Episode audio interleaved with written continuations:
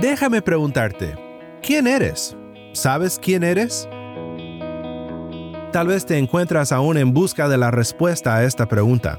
Sientes profundamente una crisis de identidad porque por más que tratas de poner tu dedo en el asunto, no puedes. No sabes quién eres porque no has conocido al único que puede definir a sus seres creados y darles su verdadera identidad.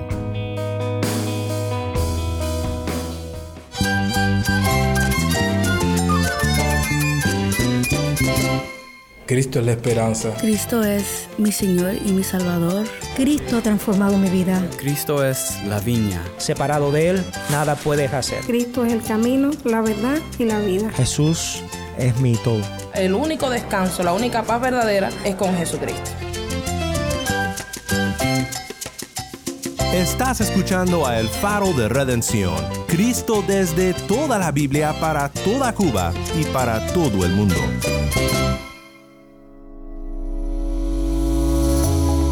Hola, soy el pastor Daniel Warren. Gracias por acompañarme aquí en El Faro. Estamos en una serie titulada Las adicciones y el Evangelio.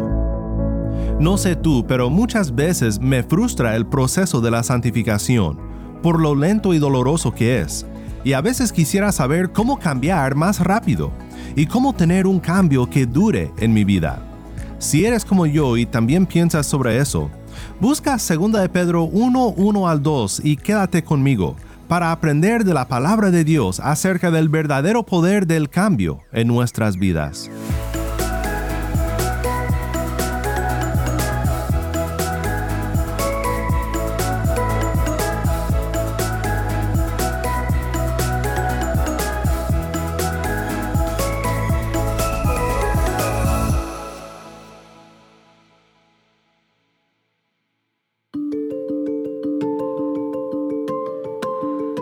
Escuchemos ahora el testimonio de Mario Jesús, que nos acompaña para contarnos no solo sobre cómo Cristo le rescató de la adicción, sino de toda una identidad rodeada de oscuridad y pecado.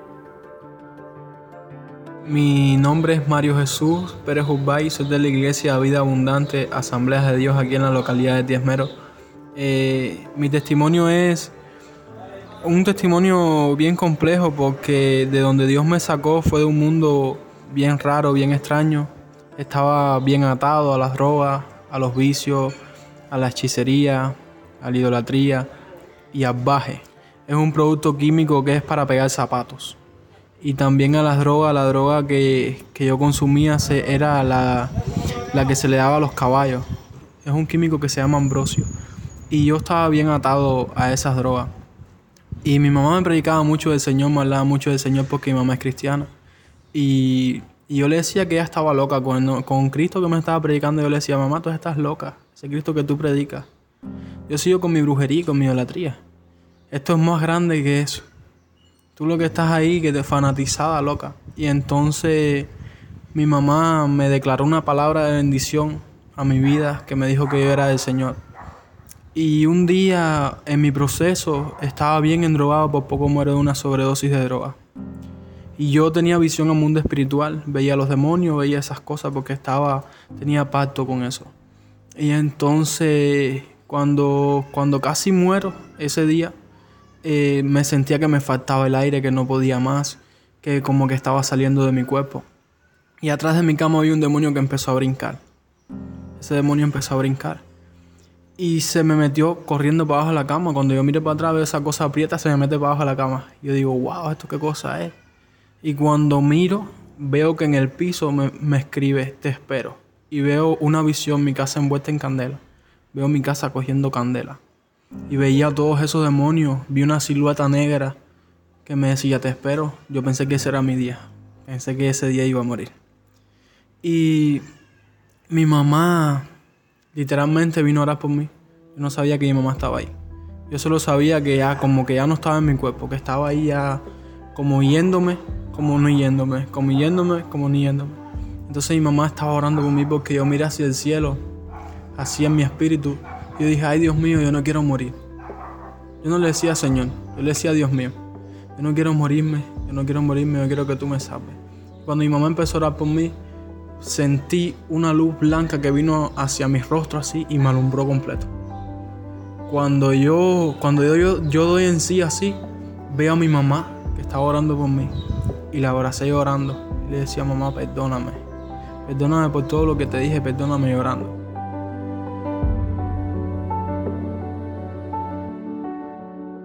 Y cuando, cuando yo me recuperé así, mi mamá me dijo, tú sabes que cuando yo estaba orando por ti, había un demonio dentro de ti que se manifestó.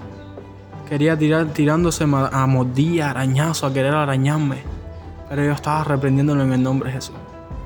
Y hoy empecé a venir a, la iglesia y hoy le doy gracias a Dios porque me rescató de ese mundo, mundo bien oscuro, porque estaba bien metido, bien adentro en lo profundo. Mi papá es palero, yo era palero. Estaba metido bien adentro con, con las cosas del infierno. Pero doy gracias a Dios que Dios me sacó, Dios me seleccionó y marcó ese día, lo marcó mi vida para empezar a, a procesarme, empezar a cambiarme y empezó a guiar cada uno de los pasos que he dado hasta hoy y, y lo sigue guiando, aún lo sigue guiando. Eh, les exhorto a los hermanos que puedan oír este testimonio. Eh, como mi vida cristiana me han sucedido bastantes, bastantes tropiezos, bastantes cosas. Y les exhorto, muchas personas miran lo que puede hacer un líder, lo que puede hacer un pastor. Y les exhorto que no se, que no se guíen por, por lo que puede hacer un hombre. El hombre siempre puede fallar. Mas dice la palabra de Dios en Hebreos 12, puesto los ojos en Jesús al autor y consumador de la fe. Si Dios te llamó, si Dios te seleccionó, van a venir a ser piedra de tropiezo muchas personas. Van a venir a tu vida a ser piedra de tropiezo. Pero Dios te seleccionó y tienes que tener los ojos puestos en Jesús. Esa es mi exhortación para ustedes.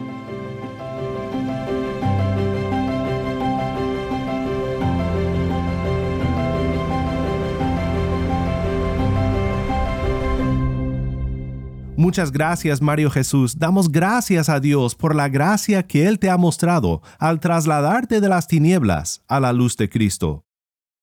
Hoy quiero profundizar contigo en solo dos versículos de la palabra de Dios, de 2 de Pedro capítulo 1.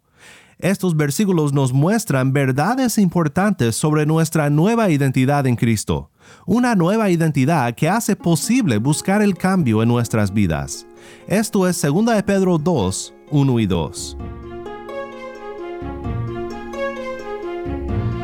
Simón Pedro, siervo y apóstol de Jesucristo, a los que han recibido una fe como la nuestra, mediante la justicia de nuestro Dios y Salvador, Jesucristo. Gracia y paz les sean multiplicadas a ustedes en el conocimiento de Dios y de Jesús nuestro Señor.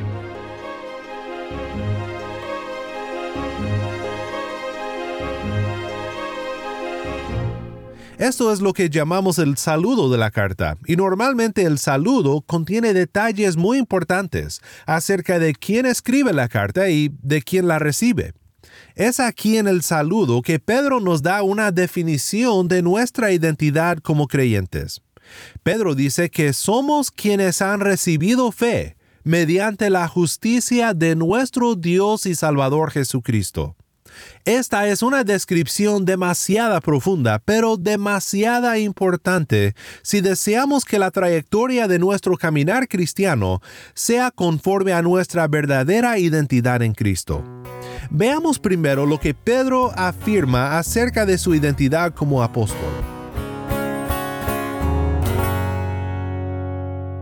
No debemos tomar mucho tiempo en este punto, pero será importante para lo que veremos en un momento. Simón Pedro, siervo y apóstol de Jesucristo. De hecho, la palabra traducida siervo aquí sería mejor traducida como esclavo. Aquí Pedro comunica tanto su autoridad para decir lo que dice en esta carta, como también su humildad, es decir, de dónde se deriva esta autoridad. Es un apóstol de Jesucristo y es también un esclavo de Jesucristo. Es un apóstol, esa es su autoridad y es también un esclavo de Jesús. No habla por sí mismo, solo habla bajo la autoridad de su Señor. Pero además de esta humildad, hay también cierto honor en ser un siervo de Cristo, un esclavo de Jesús. El erudito comentarista Doug Moo dice, que el título siervo también lleva un sentido de honor. Grandes figuras en el pasado de Israel similarmente habían sido llamadas siervos de Dios, especialmente Moisés y David. Nombrarse un siervo entonces también comunica a su audiencia que Pedro pertenece al linaje de estas figuras significantes en la historia religiosa de Israel. Pues yo creo que esto es suficiente como para establecer la identidad de Pedro y quiero ver contigo ahora lo que Pedro afirma acerca de la identidad del cristiano, acerca de nuestra identidad, de los que hemos creído en Cristo. Aquí es donde dije que sería importante ver primero lo que Pedro dice sobre sí mismo, porque hace una comparación entre la fe que han recibido sus oyentes y la fe de los apóstoles. Dice a los que han recibido una fe como la nuestra. Podríamos traducir esto también, los que han recibido una fe del mismo valor que la nuestra. Aunque Pedro habla con la autoridad de un apóstol, aquí se une a todo el pueblo de Dios, reconociendo y también recordando a sus oyentes que todos somos parejos frente a la cruz. Como apóstol, Pedro habla por Jesucristo, y como siervo se une, como menciona Mu, al linaje de los grandes siervos de Dios, por ejemplo Moisés y David. Pero aquí al identificar a sus oyentes, se une con todo el pueblo de Dios en su identidad en su prestigio y también, como veremos, en su poder para cambiar. A los que han recibido una fe del mismo valor que la nuestra. Este es un gran error que cometemos respecto a la identidad cristiana, porque muchas veces pensamos que hay superhéroes cristianos y que hay algunos menos afortunados como nosotros, personas como nosotros que apenas entraron sin realmente haber merecido un lugar en la mesa de la gracia. Pero esto es incorrecto y también peligroso para nuestro crecimiento, estratificar al reino de Dios de esta forma, con los más fuertes arriba y los más débiles abajo. Mira, así no funciona en el reino de Dios. A los que han recibido, dice Pedro, una fe como la nuestra, del mismo valor. En otro lugar, Pablo escribe, en esta renovación no hay distinción entre griego y judío, circunciso e incircunciso, bárbaro, escrita, esclavo o libre, sino que Cristo es todo y en todos. Colosenses 3:11. Bueno, si en todo esto Pedro ha estado hablando sobre el valor de la fe, enseguida habla del origen de nuestra fe. Dijimos que el cristianismo se distingue entre las religiones del mundo en esto, en que no vivimos de cierta manera para obtener una identidad, sino que hemos recibido una identidad que cambia nuestra forma de ser, nuestra manera de vivir. Pedro escribe a los que han recibido una fe como la nuestra, mediante la justicia de nuestro Dios y Salvador Jesucristo. En estos días de tanta confusión sobre nuestra identidad, ya sea la presión de escoger la carrera correcta o escoger los pronombres preferidos u otra cosa, es bueno como creyente poder descansar en una identidad recibida. Recibida, algo que recibimos. Algunas traducciones usan a cambio la palabra obtenida, pero el punto sigue igual cuando vemos por quién es obtenida esta fe. Es una fe que se recibe mediante la justicia de nuestro Dios y Salvador Jesucristo. Lo más seguro es que en este pasaje, cuando Pedro se refiere a la fe, es que se refiere al acto de la fe y no solo el contenido de la fe. O sea, el sentido no es recibimos la fe confesada por nuestros antepasados, sino recibimos la fe que se aferra a Cristo. No las doctrinas en sí, sino el acto de poner la fe en Cristo. Esto es lo que Pedro tiene en mente. ¿Y cómo se recibe esta fe? Se recibe mediante la justicia de nuestro Dios y Salvador Jesucristo. La interpretación más popular de esto es que aquí justicia se refiere a algo como la imparcialidad de Dios en otorgar la fe a todos sin distinción, tanto a griego como a judío.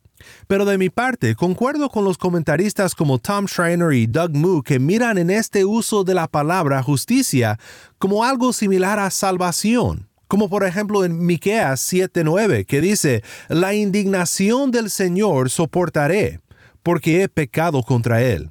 hasta que defienda mi causa y establezca mi derecho. Él me sacará a la luz, y yo veré su justicia. La justicia de Dios y la salvación de Dios son sinónimos en muchos pasajes del Antiguo Testamento. Y aquí en 2 de Pedro y el contexto de todo lo que hemos recibido de Dios por su gracia, para poder cambiar y para poder ser transformados por su poder, nos hace pensar que esta justicia a la que Pedro se refiere es nada menos que la salvación de Dios. Y aquí tenemos algo muy especial también porque es poco común ver que en el Nuevo Testamento se le llamara a Jesús nuestro Dios y Salvador. Dios y Salvador. Era poco común que los apóstoles se refirieran a Jesús como Dios, aunque es Dios y lo anunciaron como Dios, pero la palabra Dios en sí normalmente la utilizaban para hablar del Padre. No tenemos que entrar en la gramática griega aquí, pero todo apunta a lo mismo. Pedro no dice nuestro Dios y también nuestro Salvador Jesucristo, sino que él habla de Jesús como Dios y Salvador. Nota cómo otros pasajes de 2 de Pedro siguen el mismo patrón. Pues de esta manera, escribe Pedro, les será concedida ampliamente la entrada al reino eterno de nuestro Señor y Salvador Jesucristo. Esto es 2 de Pedro 1.11. En el capítulo 2, versículo 20 leemos lo siguiente porque si después de haber escapado de las contaminaciones del mundo por el conocimiento de nuestro Señor y Salvador Jesucristo, de nuevo son enredados en ellas y vencidos, su condición postrera viene a ser peor que la primera. Otra vez este mismo patrón para que recuerden 3.2 las palabras dichas de antemano por los santos profetas y el mandamiento del Señor y Salvador declarado por los apóstoles de ustedes. Y por último, el capítulo 3, versículo 18. Antes bien, crezcan en la gracia y el conocimiento de nuestro Señor y Salvador Jesucristo. A Él sea la gloria, ahora y hasta el día de la eternidad. Amén. La carta de Pedro es sumamente cristocéntrica, comenzando desde aquí en el primer versículo, donde Pedro atribuye la salvación al divino Cristo, nuestro Salvador. Dios hecho carne, para redimirnos de nuestros pecados y darnos una nueva identidad por su justicia, obteniendo para nosotros la fe para la salvación. Pues la carta concluye con el verso que acabamos de escuchar, 3.18 antes bien crezcan en la gracia y el conocimiento de nuestro Señor y Salvador Jesucristo. A Él sea la gloria ahora y hasta el día de la eternidad. Amén. Y así regresa Pedro a donde comenzó, en el versículo 2 del capítulo 1. Gracia y paz les sean multiplicadas a ustedes en el conocimiento de Dios y de Jesús nuestro Señor. Quiero pensar contigo por último en cómo debemos de crecer en nuestra identidad como creyentes. Y este segundo versículo del saludo de Pedro tiene todo que ver con eso, con crecer en nuestra identidad como creyentes. Lo que Pedro dice en el saludo lo dice en forma de un deseo, tal vez una oración. Gracia y paz les sean multiplicadas a ustedes. Pero en su despedida es más que un deseo, es un mandamiento, es una orden. Antes bien, crezcan en la gracia. Pero ¿cómo hacemos esto? ¿Cómo crecemos en la gracia? ¿Cómo se multiplica la gracia y la paz hacia nosotros? Pedro liga la gracia y la paz al conocimiento de Dios.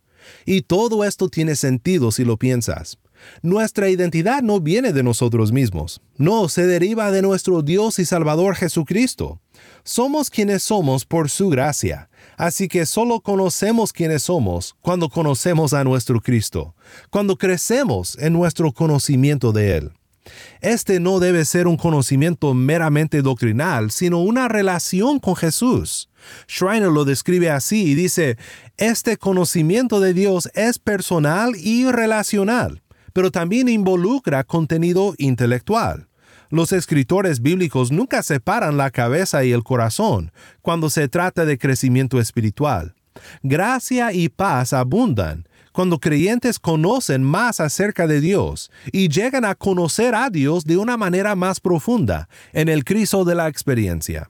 Tú y yo sabemos cómo esto funciona en la vida diaria, y es realmente similar a cómo funciona en la vida espiritual.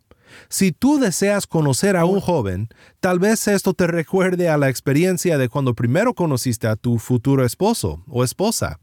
Cuando empiezas a conocer a alguien, tú no llegas con esta persona y no le dices, mira, quiero conocerte más, pero quiero que sea relacional. Así que no me vayas a salir con mucha información. Oh, no, no me des información sobre ti, ni tu edad, ni tus gustos, ni tu historia. No, solo quiero conocerte más. Pues esto es ilógico.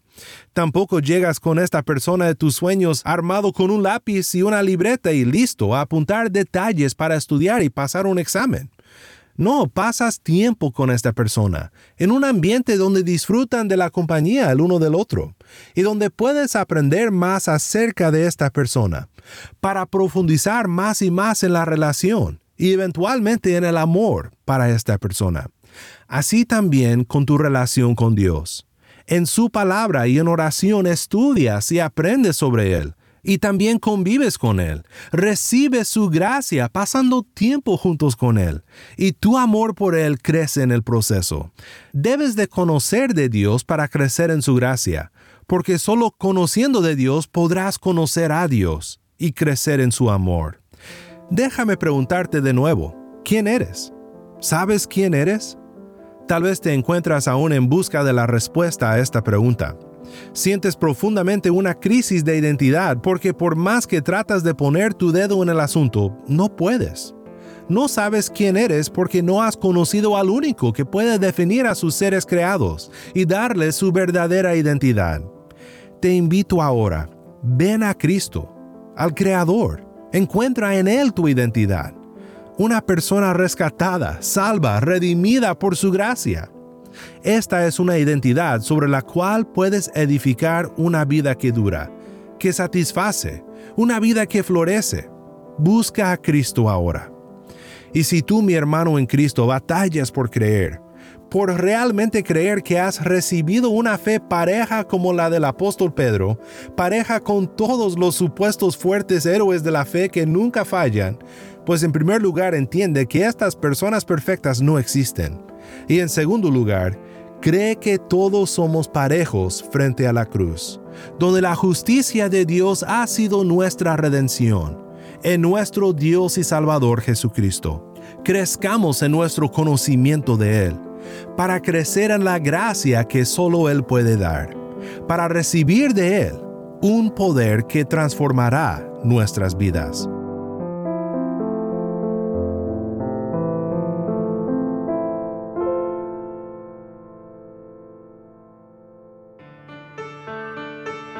Soy el pastor Daniel Warren y esto es el faro de redención.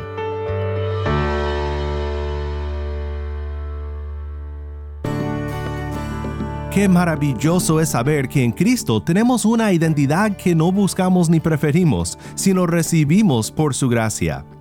Que nuestro fiel Dios y Salvador Jesucristo siga multiplicando su gracia en ti, al conocerle más y amarle más a través de su palabra.